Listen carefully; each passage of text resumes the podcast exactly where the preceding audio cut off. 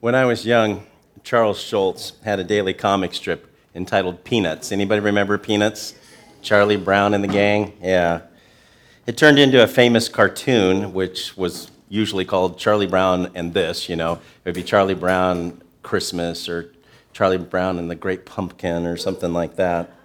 One of Charlie's friends in that comic strip was Linus. Linus was the little guy with the blanket, okay? His name was Linus Van Pelt, if you didn't know the last name. And Linus had a sister named Lucy. Lucy used to terrorize the boys. She was just ornery.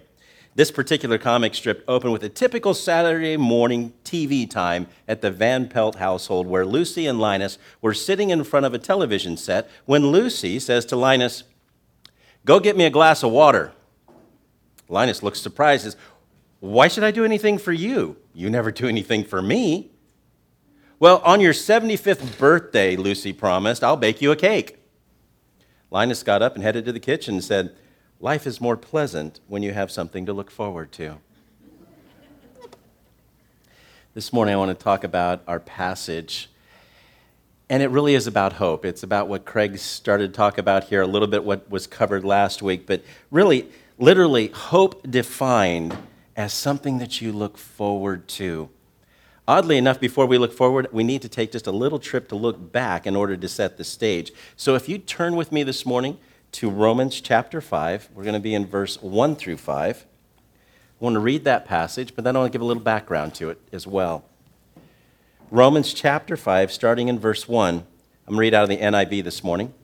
Therefore, since we have been justified through faith, we have peace with God through our Lord Jesus Christ through whom we have gained access by faith into this grace in which we now stand. And we rejoice in the hope of the glory of God. Not only so, but we also rejoice in our sufferings, because we know that suffering produces perseverance, perseverance, character, and character, hope. And hope does not disappoint us, because God has poured out his love into our hearts by the Holy Spirit, whom he has given us. Let's stop and pray. Heavenly Father, I just want to thank you this morning that you are the God of all hope and that our hope rests firmly in you. And it's so important, Father, that we ground our hope in you because our hope is no better than the person that we hope in, the object of our hope, and that's you. Father, open our eyes, open our ears, mostly open our heart this morning to receive the hope that you have promised. In Jesus' name, amen. Okay. There is a therefore at the beginning of this passage. Therefore, since we have been justified through faith. Well, in any time there's a therefore, of course, you have, always have to ask the question what is the therefore? Therefore. Yeah, there you go. Some of you got that. This, therefore, exists because of the preceding passage in which Paul discusses the fact that the faith that prompted Abraham to move in obedience to God's plan in establishing the Jewish nation is the same faith that we move in when we believe that God is able to do all that He says that He will do for us. Specifically, that God was able to raise, raise Jesus from the dead, and because He's able to do that, He's applied Jesus' righteousness to our lives so that we can stand before God as justified. Now, what is justified? Well, in the Greek, it's diakonos, it basically means this it's a legal term that means acquittal, it means to be acquitted. For Christ's sake, you are acquitted. It's a term that means not guilty. We have been found literally acquitted, not guilty, based on our faith in God who is able to save us. Romans 4:22, the passage just before ours, says this. This is why it was credited to Abraham him, Abraham, as righteousness, the words it was accredited to him were written not for him alone, but for also us, to whom God will credit righteousness, for us who believe in him who raised Jesus our Lord from the dead. Our not guilty status before God, our justification, is based upon that faith, the faith that believes that God accredits righteousness to us because of Jesus. Therefore, okay, the therefore, why is the therefore, therefore? Therefore, since we have been justified by Jesus, there's a result. In our passage, it says we have peace with God through Christ. Folks, I know I've said this before, it bears repeating. Peace is not the absence of trouble, strife, or any other type of tribulation in your life. Peace is actually a person. Specifically, it is Jesus, the Prince of Peace. As Christians, we should be incredibly peaceful, tranquil, calm people. Was that your week? Oh, okay. So your week was like mine. Hmm. You know, it's not because our circumstances are trouble free that we should be people of peace. It's because we should be able to be peaceful in the midst of any storm. Last week, Jan and I were down in Southern California at Charlie Youngkin's memorial service. It was a tough weekend, as you, you might guess or expect. Not so much because of the service that we attended down there, but more because of the atmosphere of being with people that I find difficult to entrust myself to. People that hurt me in ways that left scars, emotional scars. Have I forgiven them? Yes, absolutely. Uh, but that doesn't mean that I'm going to trust them not to hurt me again. Does that make sense? Okay. I knew before we went that I would be walking into an atmosphere, a storm, that had potential to do harm to me again. And I was not wrong. But I marvel at God's grace upon our lives, upon my life. As I stood conversing with people that had kicked me to the curb a decade ago in ministry terms, as I shook hands with somebody who told people literally that I was unfit for ministry, I still had a sense of peace. A sense of if God be for me, eh, who can really be against me? That sense of peace isn't so much a feeling, folks, as it is a knowing. It didn't feel good all the time to be there, but I knew I was okay and I could stay peaceful because of what I knew. It's not about what I know, really, so much as it is about who I know the Prince of Peace. I want to take a, a, minute and do a little bunny trail here on this entrusting things because I don't want you to misunderstand what I was talking about. Perhaps you saw the ad- advertisement this morning if you were here um, at the beginning of the service for our New Life Facebook page. If you didn't and you're a member of Facebook page, go to your Facebook page and I guess it's liking, is that what they call it? Liking. I'm not a Facebook person. I amateur? I'm not even close to an amateur. It's New Life. It's New Life of Santa Maria that you need to like. Oh, it's up. Oh, thank you so much. That solves a lot of my problems. Now, if you've been watching or following uh, our Facebook page, then you know what I mean by entrusting yourselves to others. But if you didn't get a chance to read it, I want to share it with you. Janet uh, is doing daily posts on our page, and this is what she wrote about the subject of entrusting. I think it's brilliant, but then I always think my wife is brilliant. She says, Who are you entrusted to? In John chapter 2, Jesus is doing miracles at the Passover feast. The scripture says that many saw his signs and believed in his name, but he did not entrust himself to them. He, was he putting up walls or becoming cynical? We know this can't be because Jesus holds nothing back from you and me. I think it had everything to do with who he entrusted himself to. He did not look to man for personal value or affirmation of his ministry. He entrusted those things to God and so must we. The only way to truly be free to love others is to entrust ourselves completely to God. When we do that, we won't succumb to the opinions of man, and we will walk in confidence, knowing who we are in Christ. Good stuff, huh?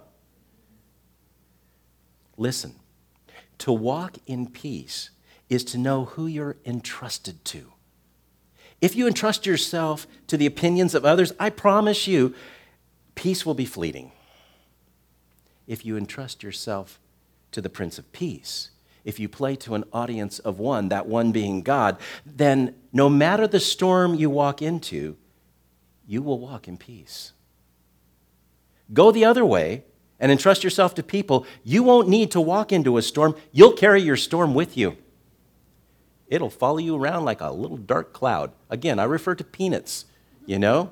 Pigpen, the little dark cloud that followed him around, that's what it'll look like. We have a prince of peace to entrust ourselves to so that walking in the storm is not something that can rob us of our rest, our peace, our calm. The next part of this passage I find even more intriguing than just the, the peace thing, which is, to me, so needed in our, our world today because our world is out of control in many way, ways and in many things. But because it is, we need something that's called hope as well. This next part, this next line, I find fascinating. It says, And we rejoice in the hope of the glory of God. Does that make sense to you? And we rejoice in the hope of the glory of God. What does that really mean? I want to break it down so that it makes sense, but I want to do it by going at it from last to first. I want to go at the sentence backwards, okay? That means that the last part, which is the glory of God, I want to, I want to cover that first. What is that? Well, glory itself is the praise or adoration typically conferred upon someone who has done something important, something noteworthy, something admirable. So the glory of God is our praise for Him for what He has done. But even more than that, it's praise for who He is and not just all that He's done. What has He done? When we were at the funeral, uh, they shared John 3:16 in a way I've heard it shared many times before. I don't think I've ever shared it actually here. It wasn't something new. Uh, it was actually part of the, the end of Charlie's last sermon.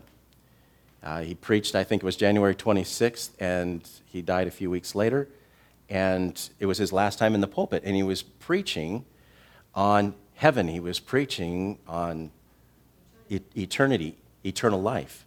And he shared John 3:16 in this sort of a paraphrase amplified version of John 3:16. Now everybody know John 3:16? For God so loved the world, you can say it with me. For God so loved the world that he gave his only begotten son that whosoever believeth in him should not perish but have everlasting life. Here's what it sounds like with that paraphrase amplified version.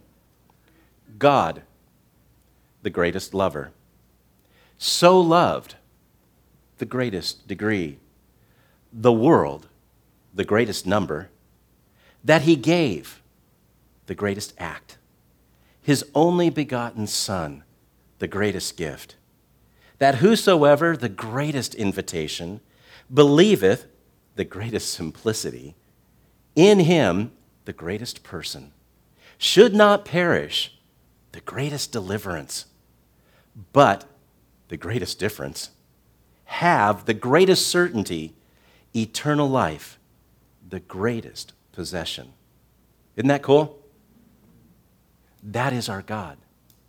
Uh, 1 John 4 7 and 8 tells us that our God is love. God, the greatest lover. That's who he is. What did he do? That's the rest of it. He so loved the greatest degree, the world the greatest number, that he gave the greatest act, his only begotten Son, the greatest gift, that whosoever, the greatest invitation, believeth the greatest simplicity in him, the greatest person, should not perish, the greatest deliverance, but the greatest difference, have the greatest certainty, everlasting life, the greatest possession. It's about God, the person, the greatest lover, and what he did for us through Jesus, that greatest gift. Our redemption being, folks, his glory.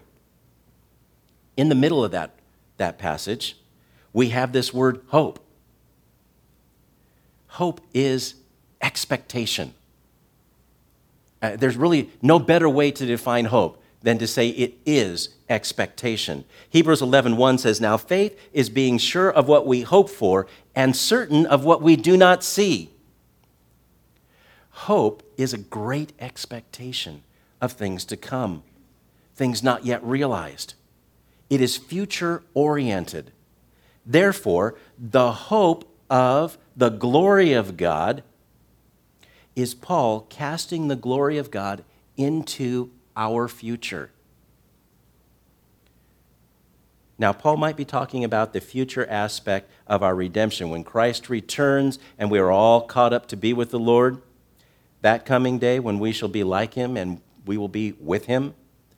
Or he may be talking about the glory that comes through God through the future of the church itself as more and more people are brought into a saving relationship with Jesus, which is also, by the way, to the and the glory of God. I don't know if that makes sense. It is to the glory of God that people are saved, and it is the glory of God that people are saved. Either way, it's future oriented. It's something to expect. It's a great hope. It carries with it the mindset of pressing forward toward the good thing that is coming. Paul says this in Philippians chapter 3. He says it this way He says, I want to know Christ in the power of his resurrection, the fellowship of sharing in his suffering, becoming like him in death, so that somehow to attain to the resurrection of the dead. Not that I have already obtained all this or have already been made perfect, but I press on to take hold of that which Christ took hold of me. Brothers, I do not consider myself yet to have taken hold of it, but one thing I do, forgetting what is behind and straining toward what is ahead, I press on toward the goal to win the prize for which God called me heavenward in Christ Jesus. You get the future aspect of that? Paul is going after all that Christ died to give him. And we shouldn't settle for anything less than all that Jesus died to provide us. That includes hope and joy and rest and peace. We serve a future present God. We're not meant to live in the past, whether it be past successes or past failures. We're meant to live in expectation of the good that is coming. Okay, the last part here, which is the first part of the verse, right? First is that we rejoice. Literally, to rejoice means to have joy again. Rejoice. Even more correctly, to have joy again and again and again and again, continually. Folks, we were made for joy. Billy Sunday said, If you have no joy, there's a leak in your Christianity. Dwight L. Moody expressed it really well. He said, Joy flows right on through trouble. Joy flows on through the dark. Joy flows in the night as well as in the day. Joy flows all through persecution and opposition. It is an increasing fountain bubbling up in the heart, a secret spring the world can't see and doesn't know anything about. The Lord gives his people perpetual joy when we walk in obedience in him. So, where does all that leave us with this little piece of our passage? And we rejoice in the hope of the glory of God. Well, laid out front to back, okay, reading it correctly and sort of paraphrasing it for you, I would say it leads us right to this place. We have continual ongoing joy, looking forward to praising and adoring God for who He is and what He has done. That's paraphrased by Scott, okay? Listen, this whole thing, this whole thing is tied together. Walking in peace, no matter our circumstances, is part of the grace, God's riches at Christ's expense, that are available to us as we experience, as we rejoice and praise God for who He is and what He's done for us. It's, it's, all one package, it's all tied together. And that's just the tip of the iceberg. It gets even better. There's a reward factored into all of this as well. Look at verse 3 with me. Not only so, but we also rejoice in our sufferings because we know that suffering produces perseverance, perseverance, character, and character, hope. There's that word again rejoice having continually continual joy, joy all over and over again in the midst of the storm, in the midst of suffering. Does that mean I give thanks for the terrible things that happen to me in this fallen, broken world? Stumped you. Well, let me give you perspective on that. Charlie left behind a widow, a great friend of ours as well, Elaine. That would be like our friend Elaine having joy over Charlie dying so that she can be a widow. Does that make sense? Kind of weird, huh? Listen, the verse says that we are to rejoice in our sufferings, not for our sufferings. Does that make sense? Suffering, suffering. It ain't fun, okay? Trials and tribulations,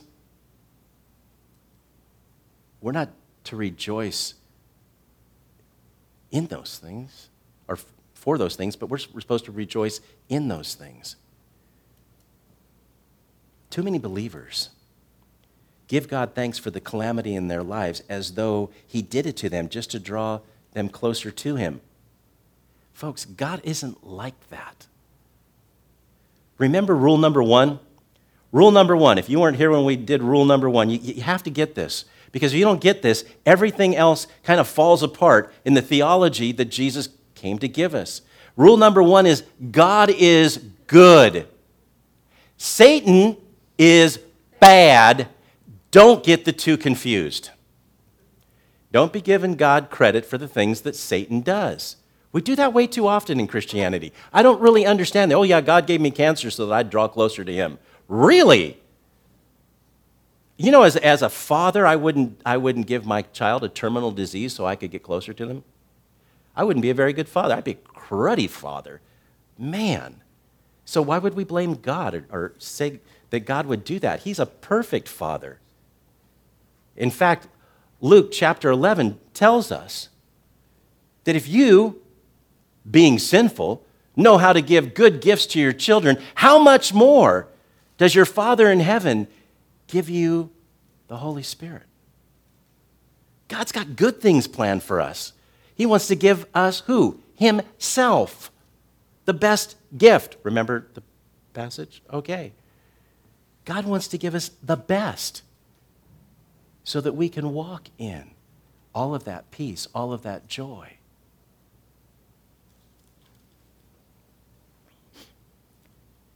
If it's good, folks, it's from God.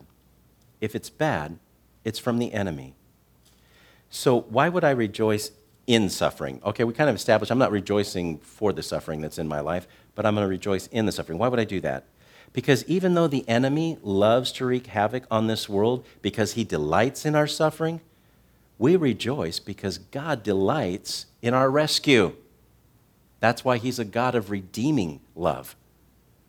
God will take the attacks of the enemy and he will use them for our good. It's not that the that problem is good, but God will make things good for us. Romans 8:28. We will get to that in about I don't know, a couple months.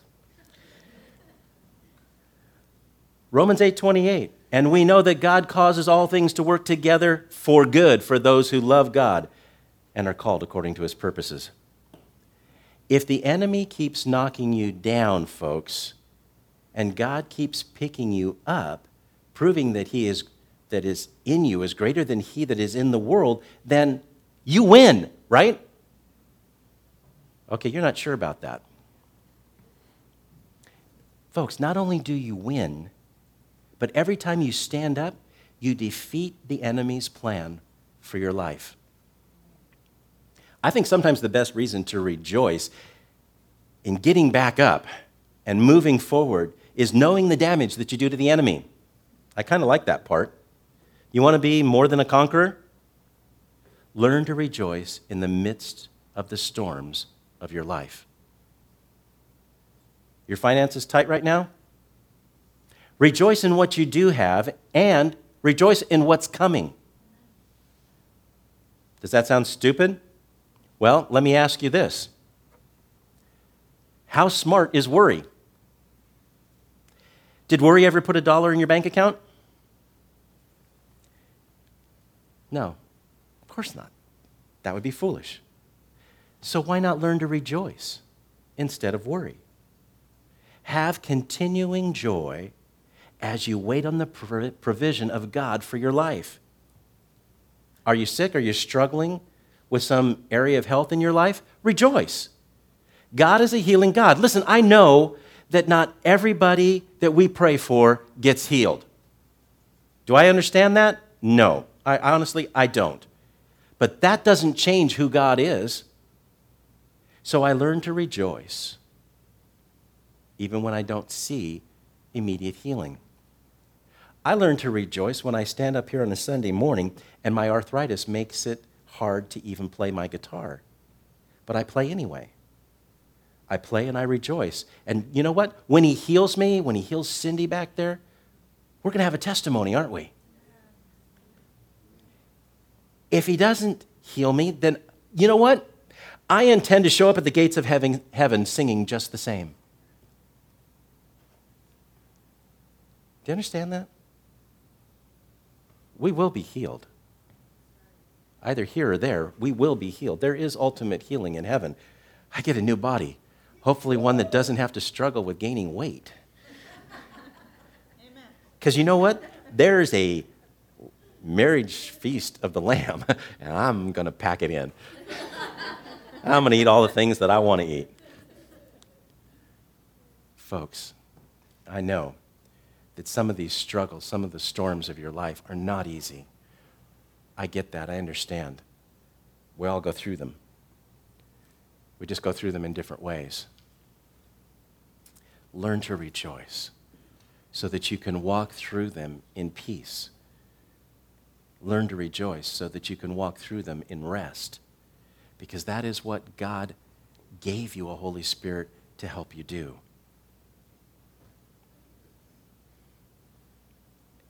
The rest of that verse there says, Suffering produces perseverance, perseverance, character, and character, hope. If I do suffer, folks, if you do get knocked down by the enemy and you don't give up, you know what? you cultivate something called perseverance. You cultivate a never give up determination to taste and see that the Lord is good. You believe and live in the same hope that King David did, who wrote Psalm 27, verse 13, that says, I am still confident of this. I will see the goodness of the Lord in the land of the living. Do you know the circumstances for that psalm? David wrote that song in the midst of grieving over the death of his son, Absalom. David was hurting, but he would not let go of the goodness of God. He persevered. Was David perfect? No, no more than you or I. But David didn't give up. He learned, he grew. You know, David is the only person that the Bible declares to be a man after God's own heart. You see, for all of his faults, David kept going. He kept getting back up every time he got knocked down. He didn't bail on God. Perseverance developed character, and character developed hope. I will see the goodness of the Lord in the land of the living. There's a confidence that he has in the goodness of God. Graham Cooke says, We are called to hold out for our reward from God but confidence and endurance must live together within us in order to obtain that reward. Confidence must become our great ally. Endurance must be our best friend. We are called to be patiently confident and confidently patient. Why? This verse says, because hope doesn't disappoint. Verse 5 Hope does not dis- does not disappoint us because God has poured out his love in our hearts by the Holy Spirit, whom he's given us. This patient perseverance through the trials and tribulations of this fallen world is not about us pulling ourselves up by our bootstraps, folks, when we get knocked down by the enemy. It's about cooperating with the Holy Spirit within you to get back up and to get moving again in God's plan, no matter how many times we get knocked down, even when we knock ourselves out of the race. It's about knowing that God has amazing things waiting for us as we move forward in His desire for us, which His desire for us is to make us into the image of His Son. It is about knowing that getting knocked down is not an obstacle, it's an opportunity. an opportunity to lean into the gentle but powerful hands of God's grace, the hands that will not, because they cannot, let you down. It's about knowing that every trial that comes our way is an opportunity for promotion in the kingdom of God. You were not designed to be a victim, you were designed to be a victor. Ask yourself are you allowing God to live up to his potential in you? I know that sounds like a strange thing, but we have to cooperate with the Holy Spirit who's been placed within us to grow into the image of Christ. Are you allowing God to become the potential he means to become in you? That verse says, Hope does not disappoint us because God has poured out his love in our hearts by the Holy Spirit, whom he has given us. Do you get what that's saying? Hope does not disappoint because God has poured out his love in us by his Holy Spirit. God's intent is to fill you to overflowing with the reality of his passion for you. John 3:16 yet again. For God so loved you, not just the world, you, that he gave his only begotten Son. Not just whosoever, but that you would not perish, but have everlasting life. There is a great hope that's contained within this passage. Next week, I'm going to talk about that great hope a little bit more as we move into uh, verses 6 through 8, where God declares that He demonstrates His love for us by this that Jesus Christ died for us while we were yet sinners. There is this great hope in a God of incredible passion who loves us so much that even when we hated Him, even when we didn't have any idea of what it meant to love Him, He loved us and he desired to have a personal, ongoing, intimate, passionate relationship with each and every one of us. This week, as you walk through some of the storms of your life, because some of you are in storms right now, I get that, I know that. And some of you will find one on Sunday morning to walk into. Uh, Sunday morning, I'm sorry, Monday morning. Walk in the knowledge that God has poured his love into you in his Holy Spirit, that he will never, ever forsake you, that he will go with you into the storm. Yea, though I walk through the valley of the shadow of death, I fear no evil. Why? Because thy rod and thy staff, they comfort me. God goes with us into the storm. Let's pray. Heavenly Father, I just want to thank you that you never leave us alone. Your Holy Spirit goes with us, even into the places we, we kind of wish He wouldn't go sometimes with us because we're embarrassed to walk there.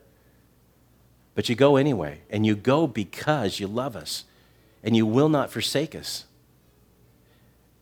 Father, remind us when we find ourselves in the storm this week that we do not walk alone. We walk in strength, we walk in power, we walk in peace, and we walk in rest because we walk filled with you, filled with your Holy Spirit. Challenge us, Father, to remember that. In Jesus' name, amen.